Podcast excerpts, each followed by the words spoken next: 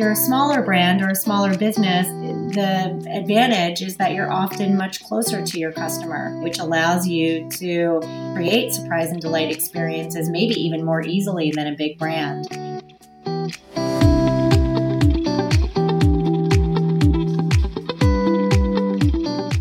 Hello, and welcome to Marketing to Mums, the podcast, the show which helps marketers, business leaders, and entrepreneurs sell more effectively to the world's most powerful consumer, mums.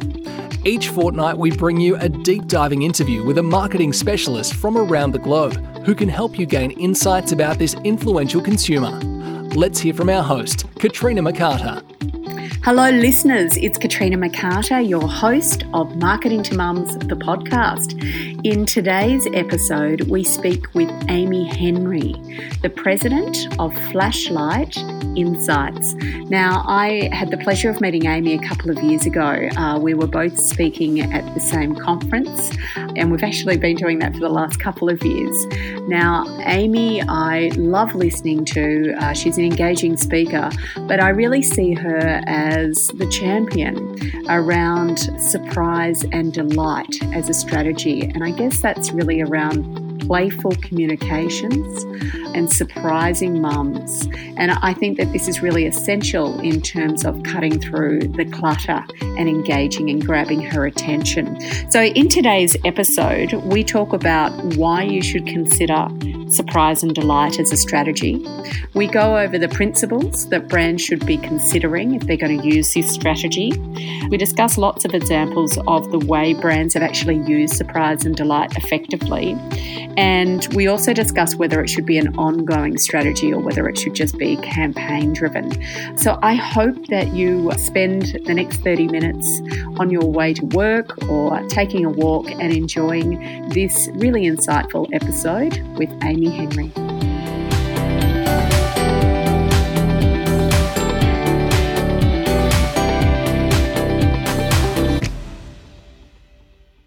Today on the show, we have a guest who excels in helping brands identify insights, strategies, and innovations that really empower and inspire mums. She brings a deep expertise as a child development and youth culture expert.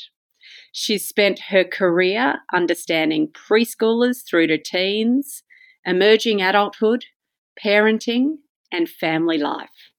She is known for her work in highlighting the role of play and fun in brand communications. She's worked with a range of big brands including MTV, Coca-Cola, Procter & Gamble, Johnson & Johnson, Disney, Kraft, Scholastic, and Unilever, amongst others. Her previous posts included Chief Strategy Officer at Strottman International, Chief Author and Strategist for C&R Research's Youth Beat Service, and Partner at Insight Strategy Group. She earned her Master's in Human Development and Psychology from Harvard's Graduate School of Education and is currently a PhD candidate in Childhood Studies at Rutgers University.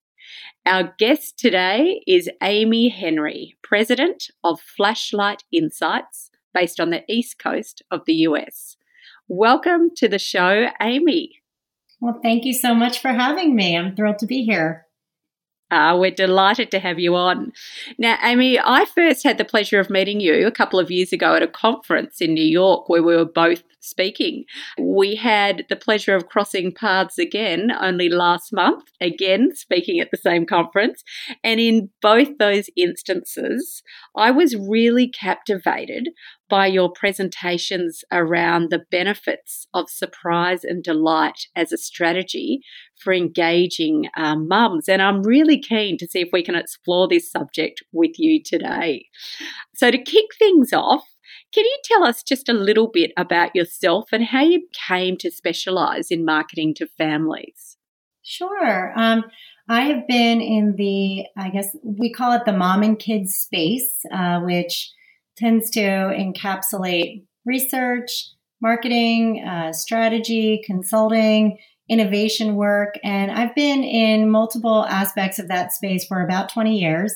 I started along a pretty traditional path in advertising, but I realized uh, right when I started working on the Noxzema brand, which is a teen skincare brand, that uh, people in advertising were not just interested in why people buy what they buy, but they were also really uh, deeply concerned with understanding the target audience. So in this case, it was a youth audience. Uh, I was in charge of teen insights. And I really fell in love right from the beginning. And I've always been um, fascinated by children in childhood. And I sometimes trace that back to being an only child. Uh, I grew up without any siblings. And sometimes I think when you grow up without siblings, you uh, you're you're a child yourself, um, but you're often living in adult culture, and you you get to observe kids and sibling interactions and some aspects of childhood culture that you might not have in your own home. And uh, I think it made me an observer of kids um, and, and very interested in it. And I was lucky enough in some of my first experiences in the marketing space to be with people who took it really seriously and who thought of it not as just a job, but as a special kind of calling within the marketing world, as uh, an opportunity to be both uh, people who understand kids and families, uh, very important groups, but also people who advocate for them by being empathetic and by sharing with clients why it's important not just to understand them as consumers of soap or consumers of skincare products or consumers of cereal, but to really understand them deeply as people um, and to try to meet their needs. So that was very appealing to uh, the the ethical side of uh, the the heart. And in terms of the brain, uh, I find that this space is never ending in terms of finding more and more to learn, more and more to explore. The world of childhood is always changing. So it has been very deeply satisfying from an intellectual standpoint. Um, and as you mentioned, I've been able to uh, bring together an unusual set of expertise, both in the child development world as well as in the marketing world. And my company, Flashlight Insights, is designed to really bring that to clients who value it. So most of the engagements that I'm involved in uh, are a really interesting hybrid of bringing uh, deep thinking about kids and maybe a stage of childhood and uh, or motherhood and a stage of motherhood and bringing that to an audience in a way that is both academically authentic you know comes from real research and real insight and uh, depth of understanding but can be translated in a way that uh, anyone in the room can apply that to their work. So that that's the kind of work that I'm engaged in now, and I've only been on my own uh, for a few months now, really. But it's afforded me the chance to work with a wider range of companies and brands than I ever have before. So I'm working with small nonprofits on one hand, and then continuing to work with clients who've been my partners for almost uh, the full extent of those 20 years working on big brands and helping them break through very mature categories with new offerings. Fantastic, Amy. Listen, I really see you as a global champion for uh, what I call surprise and delight. And I'm really keen to tap into why do you think it's important that brands embrace surprise and delight as a strategy for engaging with mums? Well, first, thank you for saying that. Um, it's an I, I certainly didn't invent the notion of surprise and delight, but I do champion it, um, as you say uh, nicely. And I think it's, you know, it probably comes from spending a lot of time in the kids space, not just the mom space, but in the kids space. Surprise and delight is almost taken for granted as a strategy. Um, you know, being novel and new and surprising is, in a way, part of uh, the table stakes of being in the kid business. And what always struck me uh, before I was a mother, but especially having become a mother, I have two sons, is that um, parenting is a time of life when uh, oftentimes adults find themselves needing to create routine and structure, um, needing to make things stable and secure for their families, but there's still those same people who need a little surprise and delight once in a while. So it seems like um, a real service to moms to be able to bring them some surprise and delight as they do their important work. And I think in the culture, more than ever, there's a real need for surprise and delight.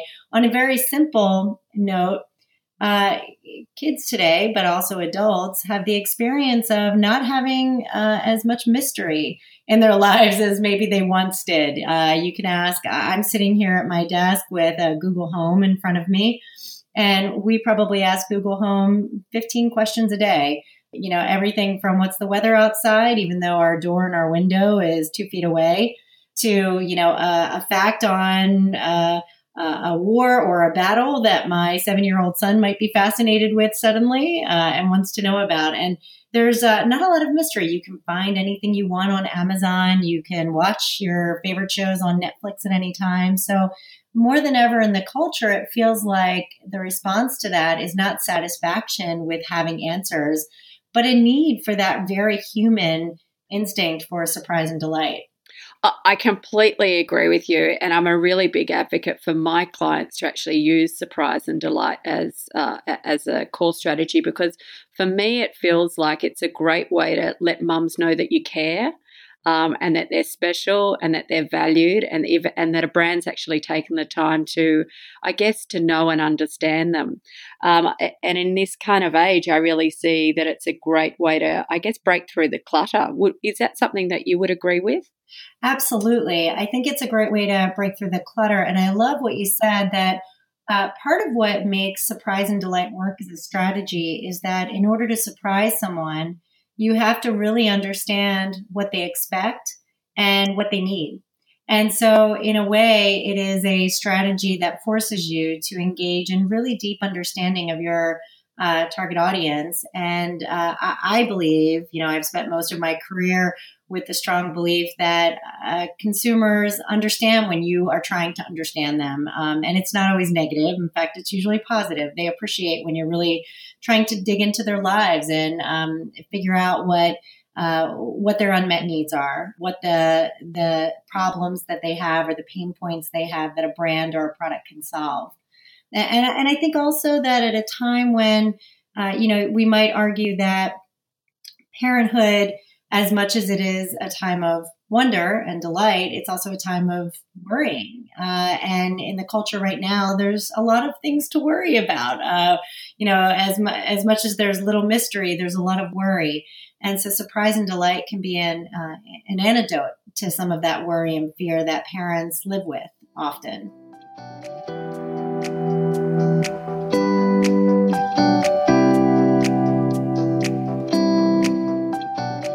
Before we continue with the podcast episode, I want to tell you about our podcast sponsor, Cooperate. Cooperate is a powerful marketing technology platform that allows marketers to visualize your brand's customer journey, deliver great content at each stage of that journey, and see how it all performs, all managed from one centralized location. Cooperate has been built by marketers for marketers. I've actually had the opportunity to see the platform in action, and I genuinely think it's worth taking a look at if you're a marketer managing large brands which want to attract more mums. Now, let's head back to the podcast.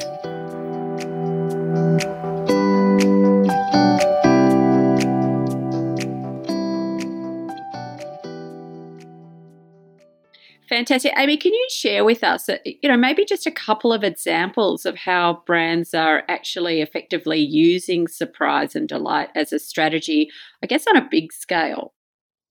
Yeah, I uh, one of my favorite examples is from uh, Chick Fil A, uh, which is uh, a fast casual dining, family dining restaurant in the United States, and they are a, a massive brand but a lot of their innovation comes from really listening and watching and observing the experiences that families in particular have in their restaurant. Um, their mission is to be of service uh, to families. And some of the ideas that they've come up with have really been surprising to parents because they uh, fly in the face of how they typically think of the fast food occasion. So, as an example, Chick fil A has what they call the mom valet. So they recognized the problem that if a mother is uh, maybe a fast food restaurant is a convenient solution, price point wise, time wise. But when a mom goes up to the counter and orders and has her children with her, and then she turns around and can't find a seat, suddenly that occasion is very stressful, not convenient at all, um, and really problematic. And they recognized this and they assigned uh, a, a, person um, in each uh, restaurant who operates the mom valet. So if someone they can order through drive-through, place their order, park the car, and when they come in, their food is waiting for them, uh, and someone is there to actually find them a seat.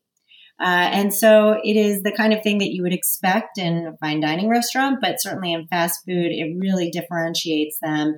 And these kinds of small actions that are very insightful and connected to mom's needs spread. The word spreads about these. So even though not every single restaurant does this, uh, the perception is that this happens everywhere all the time. They do a lot of other really great things, like they have a daddy daughter date night that are little surprise and delight. Uh, uh, you know, once a month they have in many of the restaurants, they invite kids and dads in to have dinner together and they they transform the restaurant into something that feels much more upscale, much more fancy, much prettier. It's it's very pink uh, because it's daddy daughter date night, um, and it's a nice way to show that they care about their customers, but also really make it a surprising experience for both kids and families. I think that's so interesting, Amy. Uh, for me, it's it, it's like you said, it's those small differences that can make really, really big impacts on mums. I completely agree with you there. What about if you're a smaller brand? You know, if you're a startup or a small business, can you still use surprise and delight effectively and uh, to, I guess, to connect and engage with mums? Yeah, I think you can, and I and I think that that's you know uh, if you're a smaller brand or a smaller business, uh, the the advantage is that you're often much closer to your customer, so you can see their behavior in a much more micro way, which allows you to uh, create surprise and delight experiences, maybe even more easily than a big brand.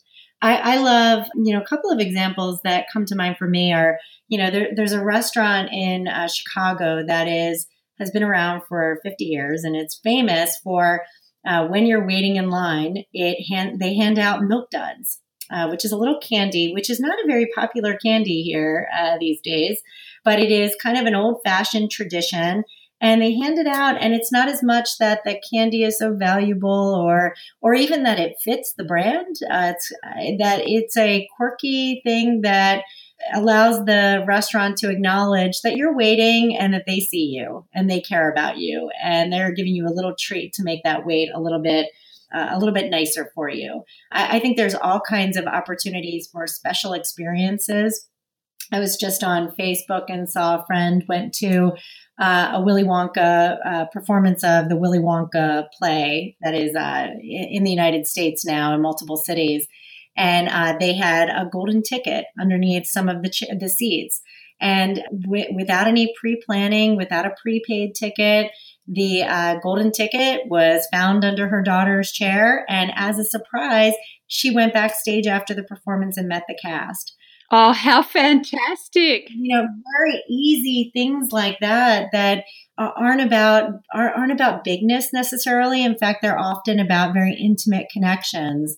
So I, I, think a lot of brands can follow those models. I even I was thinking about we have a, a candy store and a I live in Philadelphia uh, and we have a candy store and an ice cream shop here that are have become very famous. They're older brands that have been renewed in the last few years, and one of them is called Shane's Confections. And they do, uh, their brand is all about reinventing artisanal candy making. But to carry that through, when you walk in, everyone in the store is dressed in uh, kind of period costumes, and it is uh, it, it's very it's it's uh, charming and it fits with their brand. But every time you walk in, it's really surprising. Um, it's so out of character uh, in the space. Um, so I think even little things like that, you know, little touches that make a brand stand out can be surprising and delightful if they stand out from the crowd. So, if you were a brand and you were considering uh, surprise and delight as a strategy, what are some of the principles that they that they should be thinking about? Yeah, I think, well, you know, in addition to what we've been talking about for all of these examples, I think the first piece is to really get to know your audience and to really think about who your audience is and what might surprise and delight them. Uh, but I think when brands get engaged in this business, sometimes they uh, they plan it out. Uh, you know, I think I think one of the principles uh, would be to be surprising. You know, surprise happens quickly. It doesn't have to be perfect. And sometimes the most surprising and delightful acts that a brand uh, takes are about seizing an opportunity. So I think about Arby's, which is another restaurant here, and if you if your listeners look up their, their, their logo, it is a kind of an old fashioned 10 gallon cowboy hat. And a few years ago, Pharrell, right when he was really at the height of his popularity, wore a hat similar to theirs at the American Music Awards. And immediately, Arby's, which is not a brand that's considered uh, very hip necessarily, reached out and tweeted and said, Pharrell, we'd like to buy your hat. And they did. And it is in their lobby now. And, and it was so surprising. And they got so much press just by being spontaneous. It wasn't, I'm sure there were lots of discussions about whether that was completely on strategy or not, but it was a surprising move for the brand. Their audience, who had become a little bit irreverent, really connected with it. So I think being surprising and uh, another uh, one is to be playful. Uh, that you know to be surprising and delightful, you have to be a little playful. You have to be willing to uh, laugh a little bit, to be not so precious maybe with your brand, uh, to be not so precious with your audience, to uh, take some chances and to experiment and explore. And so that make it playful is another principle the third principle that I uh, like to talk to brands about is the notion of making it last. Because I, I think a lot of times when we talk about surprise and delight, we might talk about an example like that Arby's example that's spontaneous, that maybe happens on social media, on Twitter, but then it, it happens and it's gone. And brands who really invest in surprise and delight as a strategy can really uh, make that part of their brand and make it something that builds equity for them. So I always encourage clients that I work with on Surprise and Delight to think what's the programmatic structure and how are you spontaneous on a regular basis? So it flies in the face a little bit that if you can think about it as a long term play, you're constantly feeding that pipeline with surprising and delighting notions and ideas. I, think there's a t- there's a talk show. I'm sure you all know. I know you all know Ellen DeGeneres. Um, but uh, in her talk sure show, um, and she has her Australian connection. But um, you know, her talk show in the United States is really has really become such a strong brand uh, that I would say that most uh, viewers would probably say that one of the things that she does is surprise and delight, whether it is her dance in the beginning of each uh, episode, that is something that happens every single day. But what's surprising and delightful is the new little move she throws in or how she gets into her chair at the end of the dance. So she infuses a little bit of a surprise and delight in each uh, notion. She's always giving things away in a way that I always wonder if anyone can't anticipate that she's giving them something when they come on the show because it's become such a part of her brand that she'll surprise them at the end of the interview.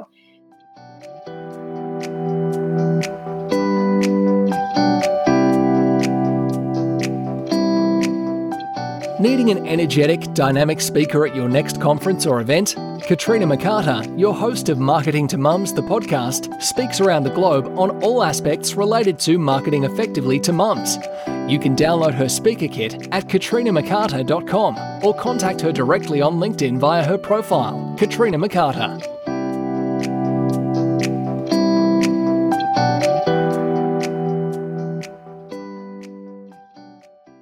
From what I'm hearing, you can use surprise and delight as an ongoing strategy. It's not just something that's that's campaign driven. Is it is it better as an ongoing strategy or is it something that we should just use for campaigns?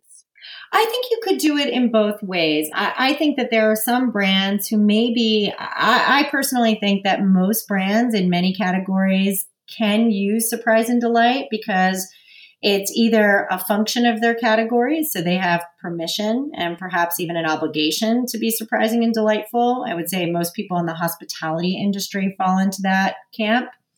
But there might there's there are a lot of other kinds of organizations and companies that maybe don't think of themselves as standing firmly on surprise and delight. Things like healthcare, things like banking you know, there is an element of those businesses that require uh, communication um, and, and, products that deliver security and safety and stability. For a business like that, it might be, you know, a, a surprise and delight campaign is a breath of fresh air and it can be a way to reinvigorate a brand that maybe solidly stands for one thing but has trouble engaging and breaking through the clutter for other brands, it could be, you know, like Ellen. I, I think of um, another great one is uh, the Legoland Hotel. It's a kid brand, so it's kind of poised to be surprising and delightful. It's owned by well, it's it's it's a, a Lego brand, so it it has all of those playful elements already baked into the brand proposition. But when you walk around the Legoland Hotel, everywhere you turn, there is surprise and delight. And so it is their brand, but they have done it in such a way that it's constantly fueling the experience. When you walk into the elevator, the doors close, a disco ball falls down from the ceiling, and ABBA music starts playing.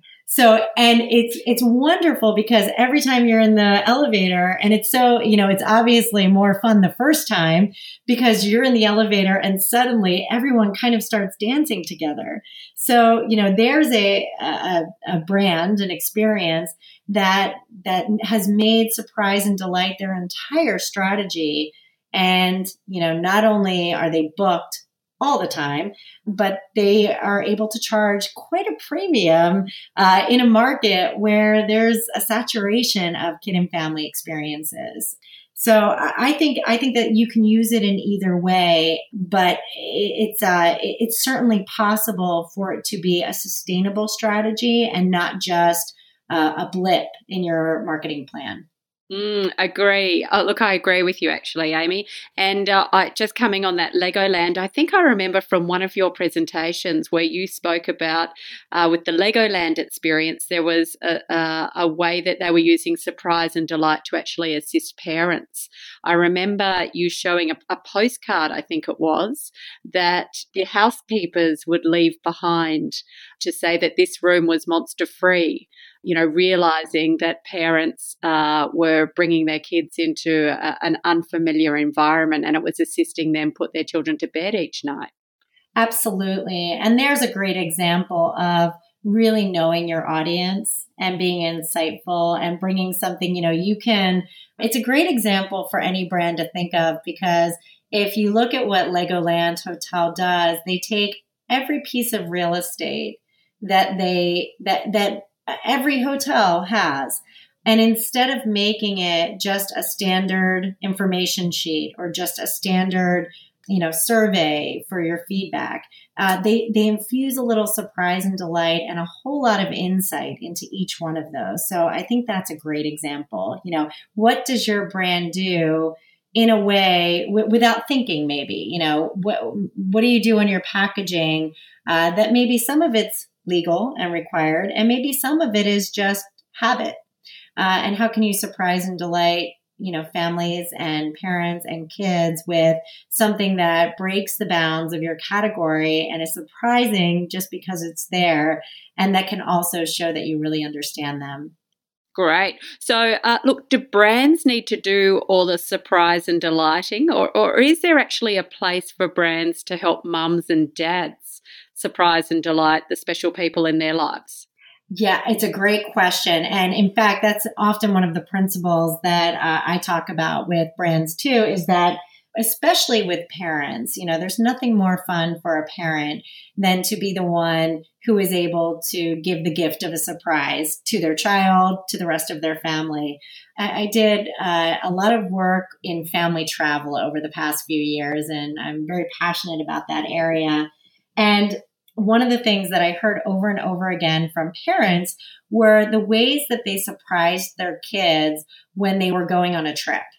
And I think it was really inspired by a marketing campaign. You know, when Disney did a- advertising around the holidays and had kids, you know, showed originally kind of fictional families, but then ultimately real families opening up a, a gift and say, you know, the parent filming it and saying, you know, we're going to Disney, we're getting on the plane right now, or we're getting on the plane tomorrow, and capturing these amazing reactions, it really inspired a habit among parents to surprise their kids about destinations they were going on for vacation.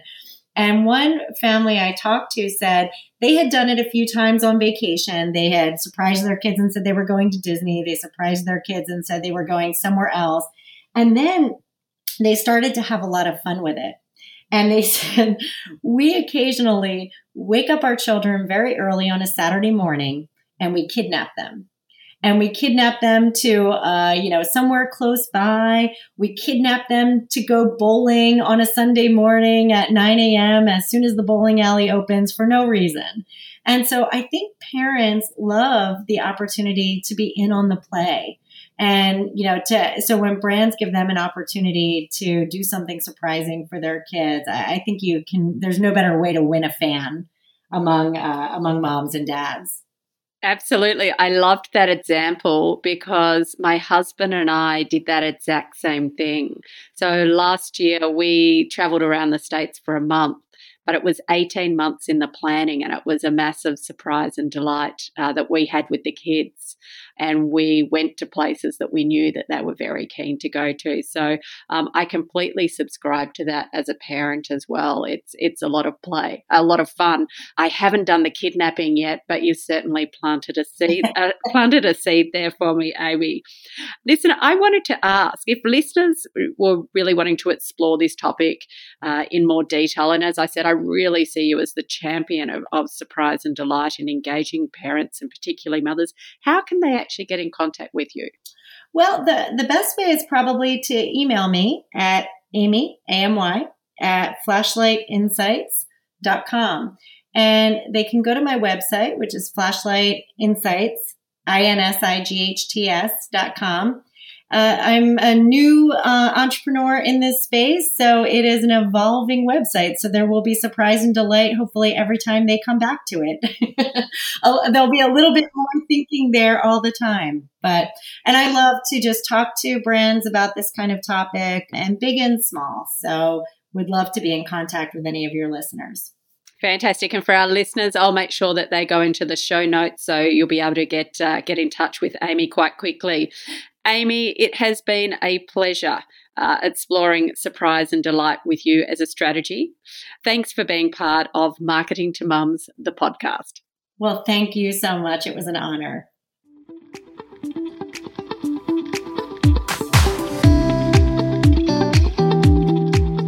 Isn't she fantastic? It's been a real pleasure knowing and spending time with Amy Henry. I hope you got a lot out of today's episode. You will be able to find the things that we've been speaking about in the show notes today. If you head to www.marketingtomums, and that is mums with M U M S for our US listeners.com.au forward slash podcast. You'll be able to head to the show notes there and enjoy it. And we hope to see you on our next episode. Thank you.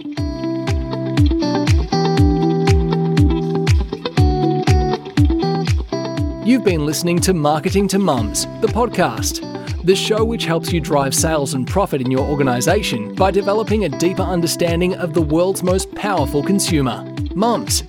If you have enjoyed this episode, please leave a rating and a review and tell us what your key takeaway was or who your favourite guest was and why. If you would like to get the show notes from today's episode or any of the links mentioned, all you need to do is head to marketingtomums.com.au forward slash podcast. Don't forget to sign up to receive an email to let you know when the next episode is released. Thanks for listening.